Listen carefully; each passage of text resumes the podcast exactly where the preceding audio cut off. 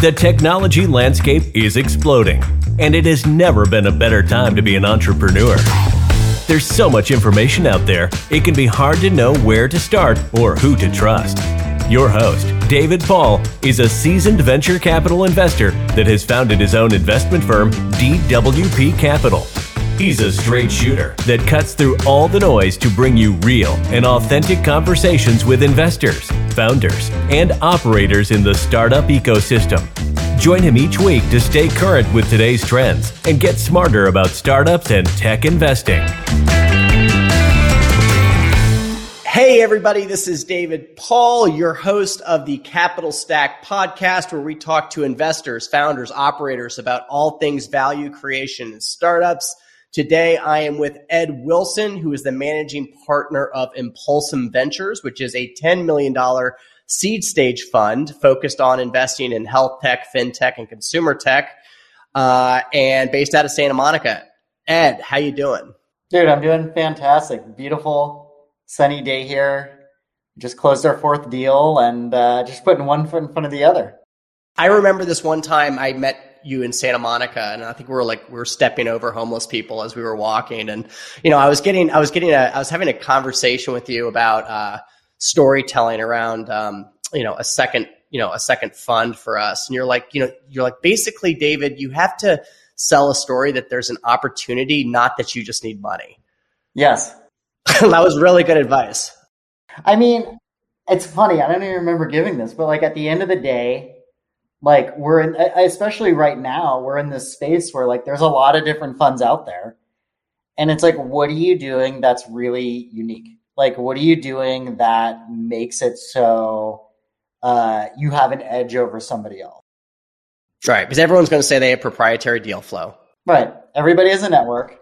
Like everyone's got know, a network. it's, it's it's all it's all there but it's like what makes it so like in a competitive situation a founder picks you? Or you're able to just kind of get in there in a way that other people aren't and you're able to kind of see something that other people just aren't able to see.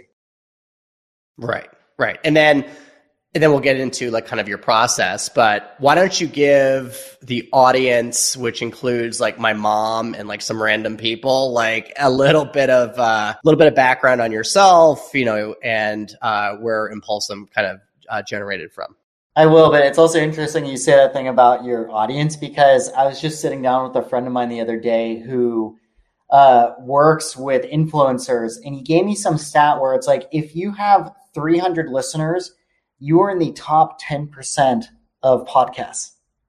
Oh, really? Yeah, it's just like it, it's it's such a grind to get there and then to maintain and keep it. But like the hardest thing is people, and then the average dropout is like two episodes before like somebody says like I don't want to I don't want to do a podcast anymore. So is that like 300 per episode? Yeah. Okay. Yeah. All right. I'm, so I'm halfway there. I'm, I'm like, halfway there. Yeah. Yeah. Yeah. You're like, you have only need like 298 more people. Yeah, no, exactly. Like the bar's not that high. um, what was the question again? Tell me, tell tell the audience know. about myself. I don't know. Yeah, tell the audience about yourself. Okay. Um, so I was uh, I was born in Palo Alto. Uh, dad was a uh, entrepreneur in the tech space. Mom was an architect. I got out of high school, went to college at Occidental, decided I want to be an architect. I did that for a while, realized that it was the real estate developer that was having way more fun because they got to decide the project. So I ended up moving into that and I was doing some eco friendly real estate development, uh, high end residential type homes. Uh, love that, wanted to learn more ended up going to Columbia to get my master's in real estate development. Got out in 2009 and nobody needed a building built. I was like literally sitting there just being like, oh, I've had this like skyrocket of a, you know, career uh, from college. Then all of a sudden, like all my money was spent on grad school and I was back at home living in my parents' basement.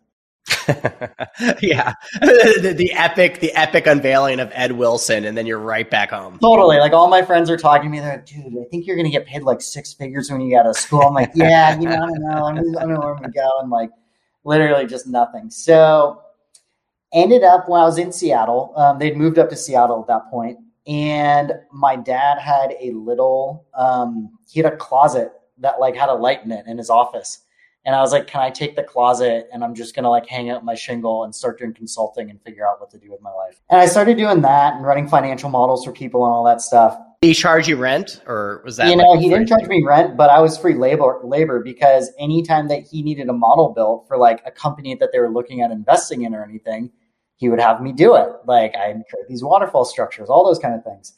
And I started taking a few meetings that you know uh, he he wanted me to join for, and I was like, Dad, this is amazing. Like, how do you, how do you become? I, I want to become a venture capitalist. Like, how do you become that? And he's like, I have no clue.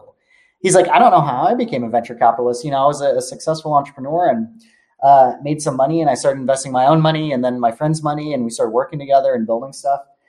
And he was like, you know, like there's like three ways you do it. Like one is you're an incredible operator, and then people want you to, you know, be part of their funds because you add that value. Um, two is you have, you know, money, so you're writing your own checks. I know that's not you because you're living with me and mom right now.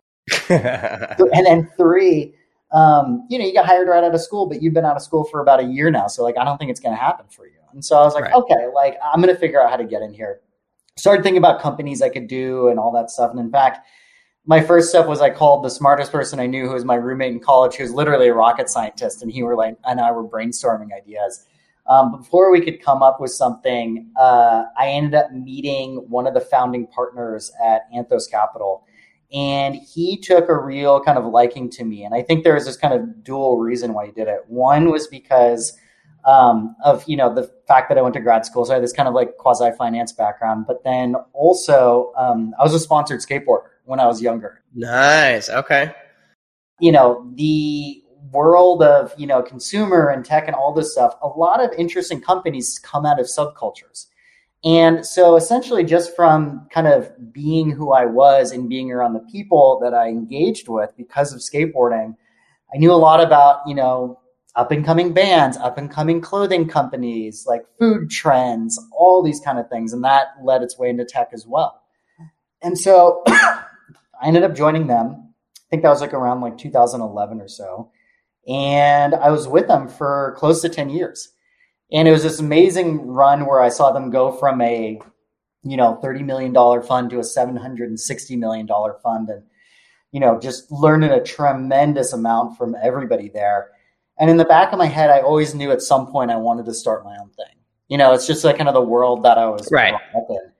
And it wasn't until I met my now partner, uh, Adam Neff, that I like, you know, we had the thesis on like, hey, if we were to start our own fund, how would we make this thing different? And how would we make it our own? And so when Adam and I got together, and actually, let me give you like a quick background on Adam because I think it's kind of important to the story. So I have this whole VC background at this point, and Adam has been a operator and an entrepreneur his entire career. So his kind of claim to fames are uh, first uh, first app on the Facebook uh, platform called Causes, uh, viral oh, cool. for um, uh, for nonprofits. Then he became the head of growth and monetization for a company called Tuenti, which was the Facebook of Spain. And I think like it's funny for us to think back, but like remember like all this like you know social media stuff was really kind of like regional in many ways. Mm-hmm. And in Spain, at one point they had 30% of the country's internet traffic going through them.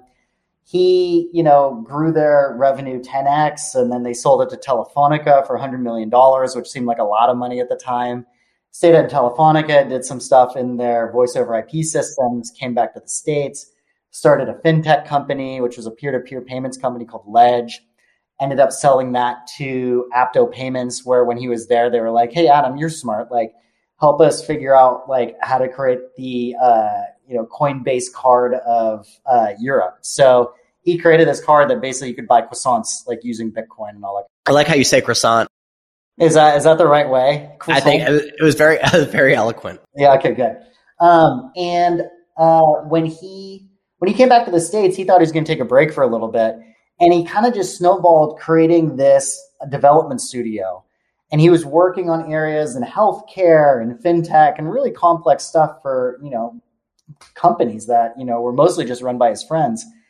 And when he and I started getting together, we started just like we just started surfing together, just hanging out like we did, you know, back in the day. And it was when we were like hanging out on these surfboards and chatting about venture and, and tech from our two worlds. We're like, you know, what would be really helpful for a seed stage fund if they were more than just advice, if they were more than just connections, um, if they actually had operational skill sets that they could loan up to these companies that they invest in. And Adam was like, well, like, yeah, I have my development studio. Like, we can leverage the resources that we have here. So, what Impulsum Ventures um, ended up morphing into is essentially like almost like a just a pure seed stage venture fund. However, we also run a separate entity that is a development studio that since we control 100% of it, we can leverage those resources for the companies that we invest in. Um, and we focus on the areas that we've had success with. So, you know, healthcare, fintech, consumer. Um, these are areas that we, you know, know really well, and um, you know, really just kind of enjoyed seeing the changes that have had happened over the last, you know, ten to twenty years. There's these massive industries that just are, are ripe for disruption. And you see companies coming in and out all the time, but there's just this level of, uh, you know, hair on all these things, which you see that these, uh, these tech companies are coming in and just kind of cleaning up. So it's just been fantastic and a lot of fun. That's awesome. And it, it's so great when you find somebody that is a great partner. I've yet to find that person. Um, my, my, my dad used to tell me the partners were for dancing, but I just think that was because he was really unlikable. I, I got to tell you something. Like, I feel like Adam and I have that perfect combination of we know each other from a past. Like, we lived in one of those off-campus houses that was like skate ramp in the backyard, music stage, parties every weekend. We had a lot of fun. He was the surfer, I was the skateboarder. But uh, you know, growing up and becoming adults, like you know, all that stuff mellows out, and what you're left with is this person that you like genuinely know and trust and like and it just so happened that he has these, you know, exact opposite skill sets of what I have. Like he's very detail oriented, you know, he's very product focused, all those kind of things. And I'm much better at kind of like getting everybody in the room, figuring out like what the big picture is of all this, and then just like executing on all of those things. And so we've, I think honestly, we've had a lot of success just because of that like dual combination that we have. It's like the the Snoop and Dre model, as I like to call it. Mm-hmm. Yeah, you have a really interesting background because you you you didn't actually like come from finance. I mean, you came from like real estate like real estate finance like from an educational perspective but you didn't go the ibanker route you didn't work for a reit you know you basically like your, your professional experience went right into venture which is you know very i mean i think anthos invested definitely later you know companies had metrics but you know, what was that like going into, you know, more of a qualitative market sizing, you know, founder picking type model? I mean, I've always had a passion for it. I mean, I've always believed in people. Like that's kind of like the thing at the end of the day. And you realize that when you invest early on, that as much as you can look at, you know, the market size and all that kind of stuff, you're like, will this person just grind through it and, and get through those tough times and figure this stuff out? Um, and the stuff that we end up investing in, you know, there's always, it's never everything's fully baked, but there's something there. Like they've done something. So for a group like us, if you came to us with just a deck, you know, we're probably not the right fit at that point. But if you come to us and say, hey, we've built out this MVP, here's my background, like here's what we have in terms of an edge, there's always something that you look at and you just go like, yeah, th- this is going to happen regardless of us or not. It's a matter of us now can we be can we be really helpful people on the on the cap table? Yeah. And so you know as your um you know your partners on the operational product focus which by the way is what every vc wants to hire. They want to hire the product guy the the operational product guy because there's such a gap in that uh in uh in portfolio especially in the early stage. But you know would you say that your value to the partnership was in pattern recognition Pattern recognition, yeah. So, like I always say, like you know, we're we're blacksmiths. Like this is a trade. So at the end of the day, like the the level that I was at in my first year compared to this tenth or eleventh year, whatever year we're on right now, uh, I should be better at what we're doing because I've just put in those hours, and I should be better ten years from now.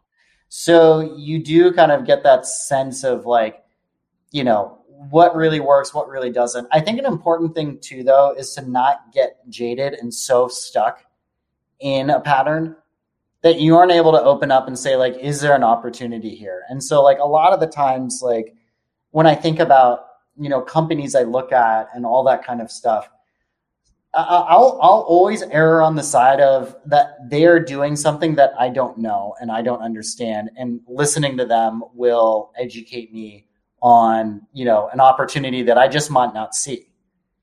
Um, you know, it's funny like we because we have this development studio and we have like 30 amazing designers, engineers, product specialists, all these people.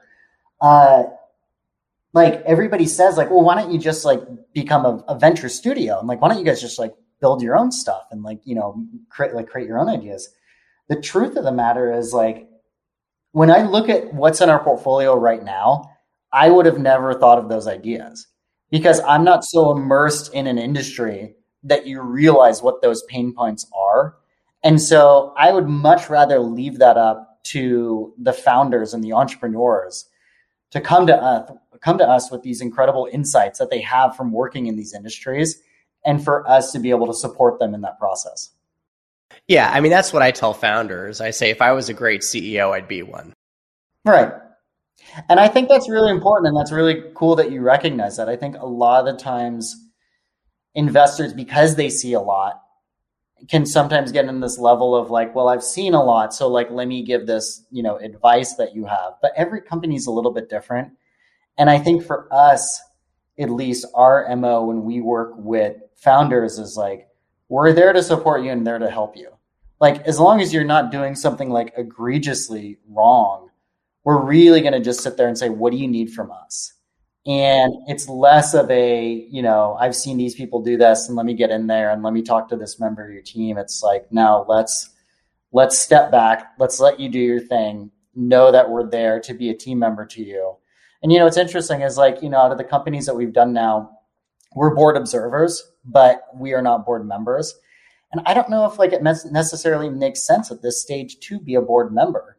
If, you know, at the end of the day, in these early phases, like what you want is you want your companies to come to you with their problems so you can help solve them versus feeling like there's almost like a, you know, parent relationship or some kind of dynamic that doesn't put you guys on an equal playing field. That just is basically like, you know, what my, you know, the dream scenarios are when something's going wrong and our founders say, hey, this is what's happening. Can you help? And because we have this studio, a lot of the times the answer is yes.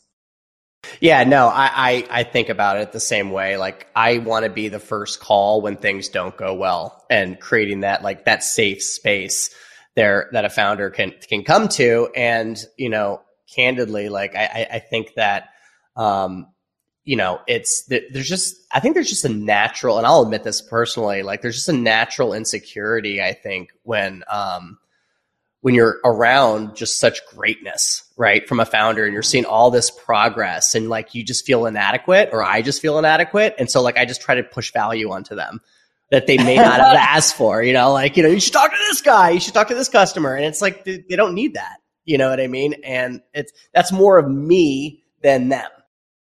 Yeah. Yeah. And I think that's like, so first of all, this, uh, it's a nice thing too, that like your inclination is like, how can I help?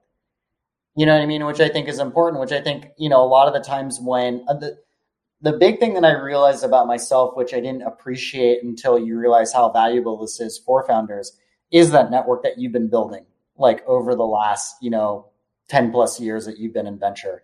Because when you think about it, like somebody who sits and builds, you know, incredible product all day and focuses on sales and all that kind of stuff, there's only so many hours in there they can focus on this. There's a point when they're going to say, we need to raise a series A, we need to raise a series B. If you can help them navigate that in an efficient way, that's worth a tremendous amount. I mean, that's capital that keeps their businesses growing.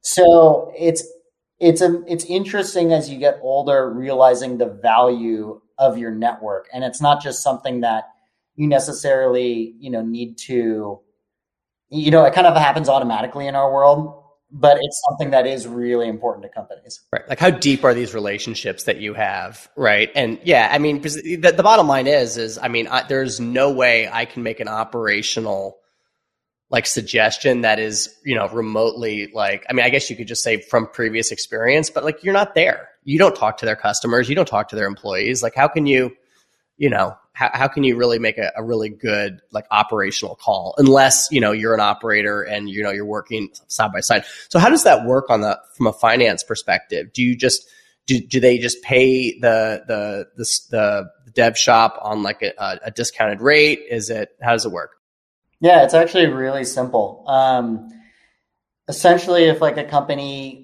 like that is in our portfolio is like, hey, I need some help on my UI UX. Like, can I, you know, or like we need these banner ads done, or like, you know, this thing. We'll look at it and we'll kind of say, like, okay, it's gonna take like people a day or so of work. Like, it's not that big of a deal. Like, let's just do it. We'll just do it for free. And that's just us being that kind of great value add. Now, if somebody comes to us and says, you know, we've been looking for a head of product, we haven't found that head of product. Um, we know that you guys know this space inside and out. You guys have built in similar areas before. Would you want to take on running product for us? We'll look at that and we'll say, okay, that's like a, you know, that's a big deal. That's a heavy lift. That's going to take like, you know, three to four of our people on this. Um, we're going to charge you, I'm making this up, but like we're going to charge you 10K a month. Mm-hmm. And that literally just covers our people. Mm-hmm. So we're not making any money off of that. And we literally just say to them, look, this is what we're offering. If we're doing a good job, take it. Let's keep doing it. If we're not, again, our most important thing is your equity piece. So you do what's right over there. And if we've made an offer like that and you said, well, I'm going to use these people over there, we'd go, cool. Please, by all means, go ahead, do whatever you need to do. Again, we are doing this to support you, um, you know, beyond anything else. This is not about us like making money or anything like that. Yeah, and because the the the dev shop they actually have their own P and L, their own pipeline. They're not financially dependent upon the companies that you fund. Exactly, and exactly, and in fact, actually, Adam and I don't take salaries from the fund.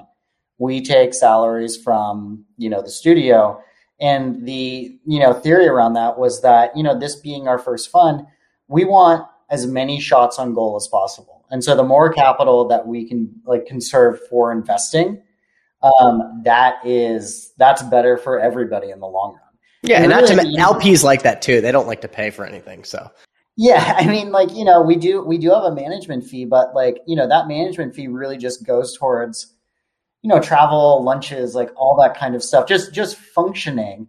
Um, and at the end of the day, like we're actually probably going to be like fifty percent below like what we expected.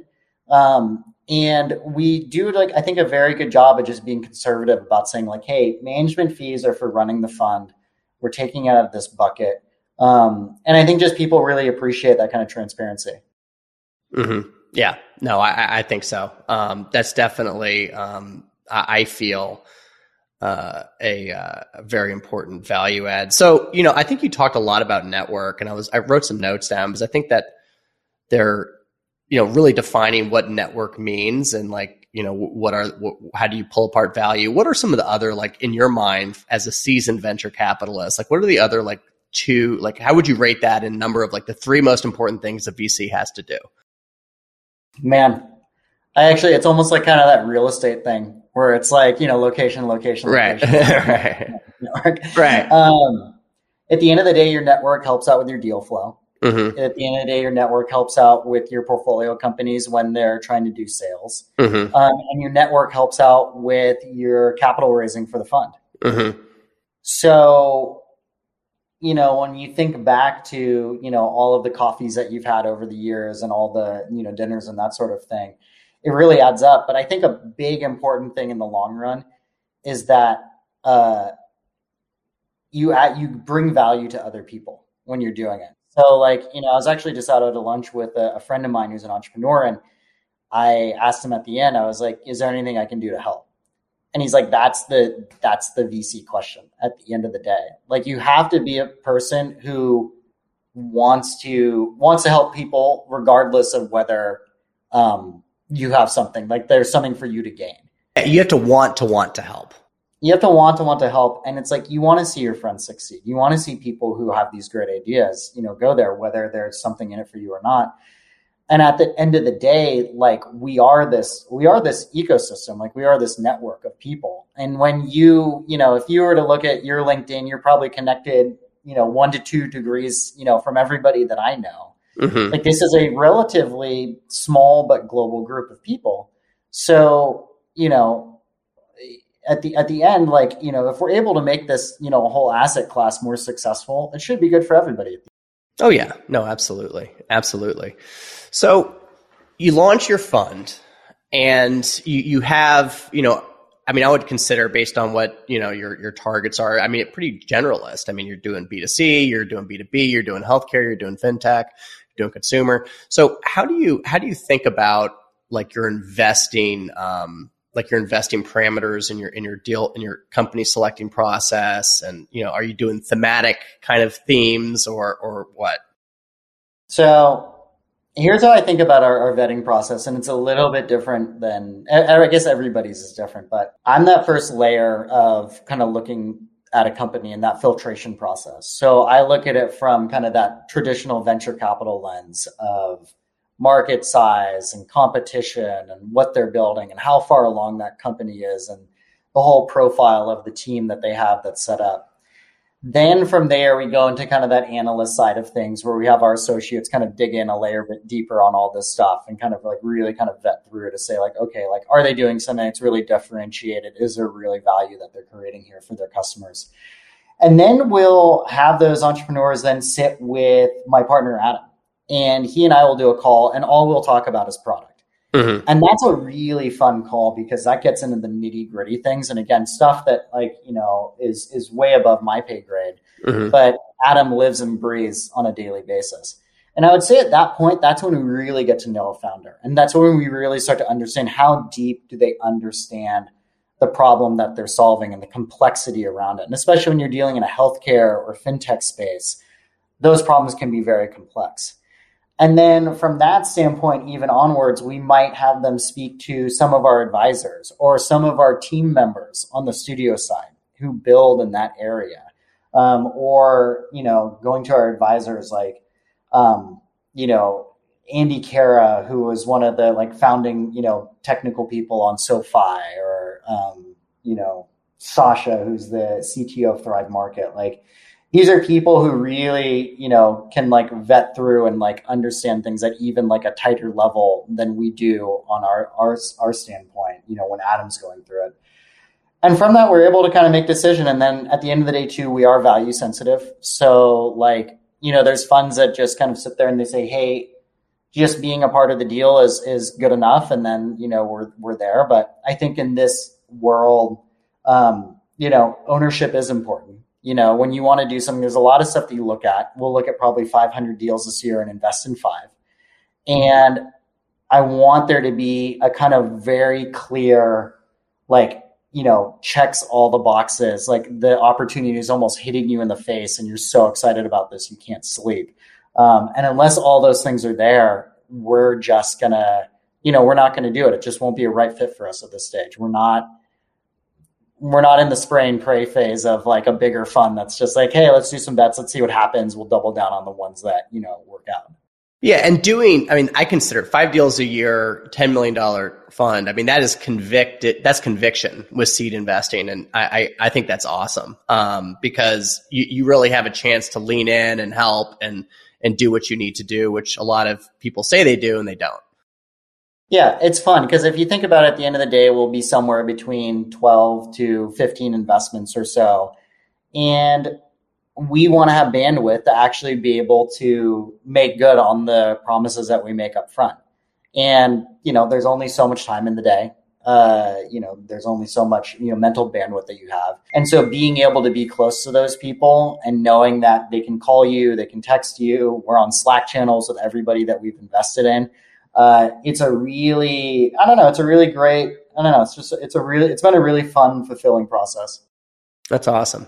And so when you're, I mean, the big elephant in the room right now, specifically when we're talking about like the market in real time, and this is an evergreen show, so I mean, people don't know what that, you know, what that could mean, but you know, we're in the you know second quarter of 2022. The markets are having a bloodbath. There's a lot of uncertainty. How do you think about valuing seed? From an ownership perspective? There's almost this weird thing where, look, because there's a lot of money in the market right now, there's almost this level of like, if you're raising five million, then your company's worth a post of 25, and if you're raising, you know, like three million, you have a post of 15, and like so on and so forth. Um, the way that I think about it is we really look into the models and we say like what is going to be the capital needs of this company going forward. And when we look at our position that we have at the beginning here, if we maintain our pro rata, or even if we end up getting diluted a little bit in later rounds as things come along, do we have an exit that could be 10x or above? And so then that also looks at to what, you know, is the industry that you're investing into and what's the size and potential of that company. There's companies that we're investing in that, you know, they could have an exit of, you know, 250 or something like that, which depending on the valuation, uh, could be a good thing or a bad thing. But as long as you back into saying like, hey, at the beginning, we feel comfortable with our ownership because we know that the most likely scenario of this is this threshold and we'll make the multiple that we want on it, then we can say yes at the end of the day. And if anything's above that, fantastic. You know, that's just kind of icing on the cake. But you're but you're working with limited data sets, right? Because you know they they are maybe early signals of product market fit. I mean, you don't know like what they can charge. So how do you how do you go about that process? I mean, you look at their financial model and you take a best guess on that market size and where they can be. I mean, there's, I, I think the one thing that I've kind of learned in venture over the years is that a lot of the things that will tank a company or the issues that you should be concerned about, a lot of the times they're out of your control. It's a competitor, it's market conditions, it's all of those kind of things. But if you say you're solving a real problem that people are willing to pay for, and this is a big enough market to support the growth into something that would have venture type returns, uh, then that's a yes for me. That's mm-hmm. how we kind of that's what I love. I mean, that's what I love about doing podcasts because I'm selfishly just asking you questions that I want to get smarter about. And like, I mean, this is, this is just perfect. I'm just like, this is like my questions, right? I mean, yeah. I, I, don't even know who's listening to this. My mom certainly doesn't care about any of these questions. Hey, you know what? Hey, she, she might be a stellar venture capitalist. You have, like, exactly. Fun, like right at the dinner table. So in an environment from a software perspective, and let's use a B2B example, right? Because I think seed is seed is such an, an unusual place today because there's such an abundance of capital out there that's specifically in the early stage. I mean, the amount of seed funds is it's crazy right now. There's a massive repricing in the public markets there's you know anecdotally well actually not even anecdotally like there's actually hard data that you know big rounds are kind of slowing down some of the crossover funds are going down into seed with tiger et cetera so there's probably going to be even a more inflation on the earlier stage with not really like a place to go right um, or less of a place to go and we live in a world where a lot of things are digital you know, I mean, like replacing Excel spreadsheets and, you know, an email, I mean, it's getting harder and harder to do. Like there is core platforms for pretty much, you know, a lot of different verticals right out there. So, you know, what I'm seeing is I'm seeing like really deep company features, right? And that are coming out as companies and they, they could be great companies, but you know, the distribution of that market is owned by another software company. And how do you think about that in a world that is very digital today? So I asked the hard questions, Ed.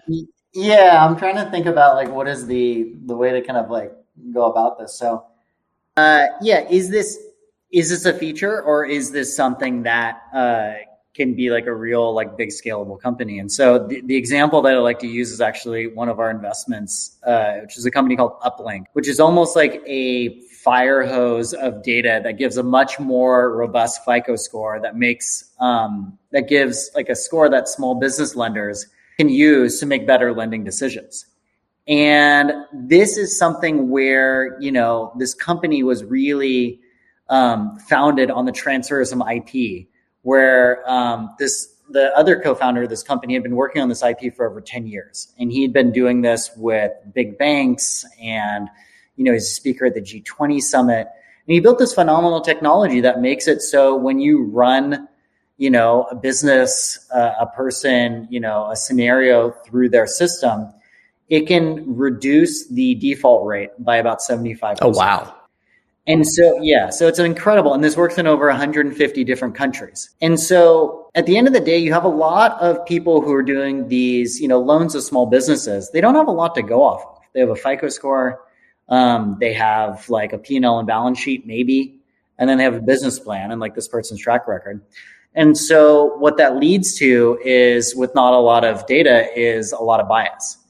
And so what you find is that, you know, less kind of minorities are actually getting these loans, which, you know, could be very much well deserved for them. But with something like Uplinq, they actually give real detailed information that then will allow more kind of data driven decisions to happen, which should lead to a better equalization of who's actually getting loans at the end of the day. And so when you think about that, like that's a big problem that they're mm-hmm. solving. And it's a big market. And there are these small business lenders and there's these new neo banks that all want to do lending in a better mm-hmm. way. If you can reduce somebody's default rate and then also allow them to loan more, that means they have more capital to work with, which means that they have higher management fees and they're able to grow and scale their business. So that's a huge problem that they're solving in an area that's been pretty like, you know, pretty archaic for a long time. So yeah, I think about them as I say, like, that's something really big and solid somebody is building, um, not necessarily just kind of aggregating information to put it onto one dashboard so it's easier to work. Yeah, yeah. There's some underlying IP that you know gives them a, a, a unique edge. So how do you how do you think about uh, product development in the early stage? And you know MVP, you know, I mean, everyone again, we're living in a very digital world now I'm not entirely sure that the old MVP, the lean startup MVP, is um, is as applicable anymore as you know like people really are used to great UI and UX. And how do you think about that? You know, I don't really have a great answer for that, and that's why like I have a business partner who lives and sleeps mm-hmm. product because I'm sure if Adam was on here, he would have like some incredible answer for you on how he thinks about it. But I kind of like, you know, the people that we back and you get to a standpoint where you almost just kind of decide they know what they're doing on product. Our idea is to be there to support them. We have the development studio to support them. And anytime that somebody, you know, has questions about product, my typical answer to them is like, well, give Adam a call. Like, you should speak to him about this it's good to have experts. And then the, like, there's like this point, I think, after you make your first investment into a company where you're like, okay, I believe pretty much anything that they tell me. You know, and I have utmost conviction, yeah. right? Um, yeah, and that, that's a great that's and a great place to be. To, yeah, and I think you also have to realize that, like, you know, when any company, like, nothing is just up and to the right. And a big part of it is just being able to support them in whatever ways is necessary to kind of keep them going, you know, along along the path. And again, having the studio is really helpful. So, why don't we talk about your book besides Uplinq? I'd love to hear about the deals that you're doing, and um, you know what what interested you. Pump it, pump that book. Sure. Okay. Sure. So I'll start. I'll start with the first, and this is actually you know it's pretty easy because it's a, a, short list. Um, but uh, you know, Care Connection Networks was our first investment. That's in the remote patient monitoring space. It's basically the software that connects all these different OEM devices that doctors are sending people home with. So if you have a chronic condition, you might get sent home with a glucose monitor, blood pressure monitor, and doctors now can get reimbursed by Medicare um, for monitoring you. So if you monitor somebody for you know 20 minutes uh, a month, you can get paid by Medicare for that. And so it's really changed our whole you know our whole healthcare practice, where it's you know now it's not about how many people you see during a day, it's how many people can you really monitor. And the patients are getting better care, the doctors are getting paid more, and they're able to provide better care. And insurance companies love this too. I mean, anytime you can reduce some kind of catastrophic incident, um, that's uh, that's an incredible thing for them. That's where they lose most of their money. And this company actually came to us through the founder of Giphy, um, Alex Chung. And it was kind of an amazing thing, and I think uh, is a testament to our model here. Um, these guys weren't out raising capital. Um, they actually, you know, we met them, and the first time we said, "Hey, we'd really like to invest in you," they said no. And it wasn't until we actually showed them everything that we built on the studio side in the healthcare space that they said, "Oh, like it seems like you guys could actually help up our game a little bit." And and that's been a really incredible relationship. And I think those guys will always hold like a really kind of deep place in my heart, just like kind of being our first investment and really kind of got us on the board. And that's actually when we did the first close on the fund was really to fund them. Um, and so they were the ones who got us going. And in fact, I don't know if you can see the skateboard behind me, but they uh, they gave that. Can you see this on the wall? Yeah, I can see it. So that's like a 40th birthday present that they wrote.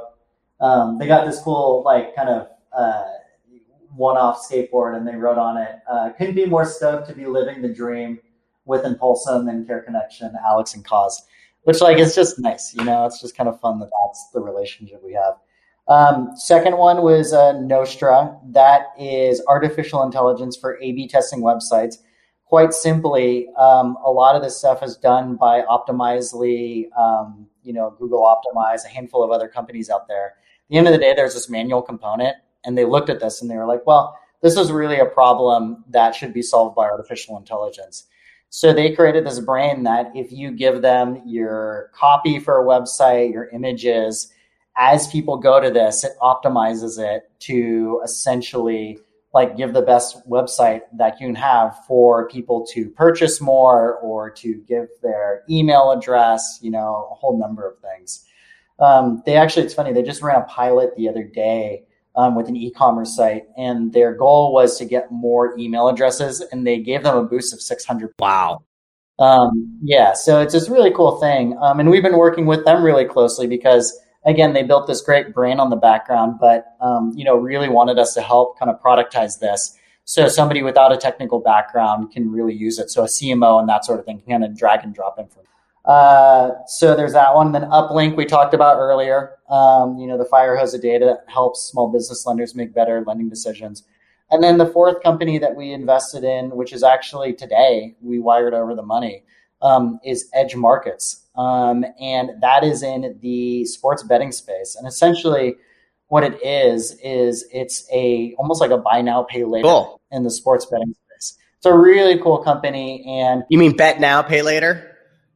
Now pay later, exactly. Well, you put you put some money in, and they they match your money, and they get it to the legal uh, sports betting sites, and you know it's you know if you win or you lose, you just pay them back in four weeks, zero interest, you know all that kind of stuff. Um, if you decide you want to pay back early, there's a you know small interest charge on that. Um, but it allows people to kind of leverage you know their their sports betting and you know the kind of cool part about it is that this whole world of uh, sports betting like this is really something that happens like off book you know in the the black market and that's where you have the bookies who you know will let you borrow money and they'll keep letting you do it until you know you're in a hole and they break your legs because you, right. you can't pay them back and almost i look at it like you know, in the, in the, like almost in the way like the cannabis industry is. Like if you look at the size of the legal sports betting market versus the you know uh, illegal sports betting market, it's like the illegal is like almost like three to four times bigger. And so essentially, like they looked at this and they're like, well, the same tools that you know is being used in this illegal space, let's move it in the legal space. Um, and let's create it in a safe area where there's you know kind of guardrails for people as they you know bet so they don't get in over their head and then also like now this is taxable. So like, you know, you think about like the the aspects of this where it's like again, I always like to compare it to cannabis where it's like this has been going on for a long time. Let's create a system around it so it actually works for us versus against. Yeah, it works for everybody. Yeah, from a tax perspective, from a, a health perspective. Ed, mm-hmm. this has been great. Um, some canned questions for you at the very, very end. What's the best piece of business advice you've ever got? Um, the harder you work, the luckier you'll get. I like that one. What's your favorite book? I need to see something that's like not cheesy. Is it bad that I don't even have a favorite don't, book? Don't say like zero to one. Like, Just don't do it. I'm not going to say zero to one. I'm actually trying to think like, it's the last book that I read that I was like really into. Um, uh, I re- look, I really liked God, this is so dorky. What do I have over here in terms of books? Just be honest. Say so what shows how much, so much time.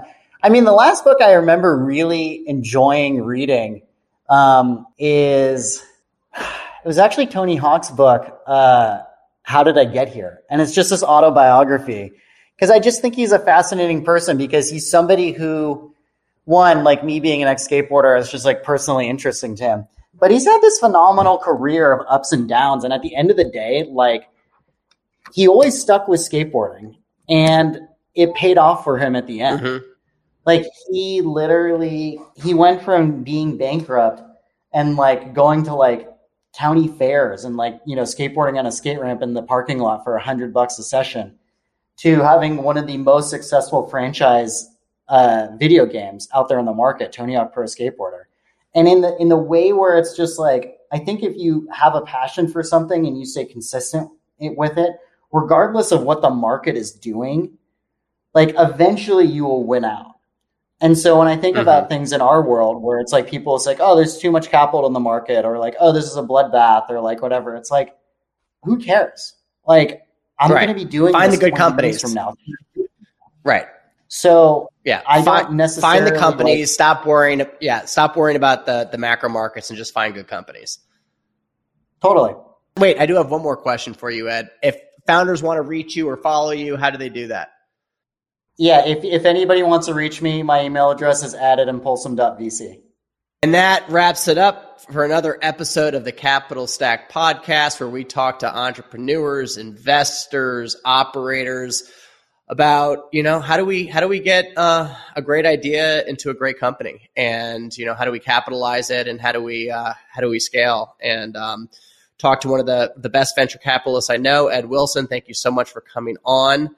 Uh, and we have an episode every week. So if you want to subscribe to the YouTube channel uh, or to, we're on YouTube, we're on Spotify, we're on Apple, subscribe to it and you'll get an alert every week. All right. Thanks. Bye bye. Thank you for tuning in to the Capital Stack Podcast. Make sure to share this with someone you know that can benefit from this content. Remember to support this show by rating, reviewing, and subscribing. David Paul is the founder and general partner at DWP Capital. All opinions expressed by David and podcast guests are solely their own opinions and do not reflect the opinions of DWP Capital. This podcast is for informational purposes only and should not be relied upon for decisions. David and guests may maintain positions in the securities discussed on this podcast.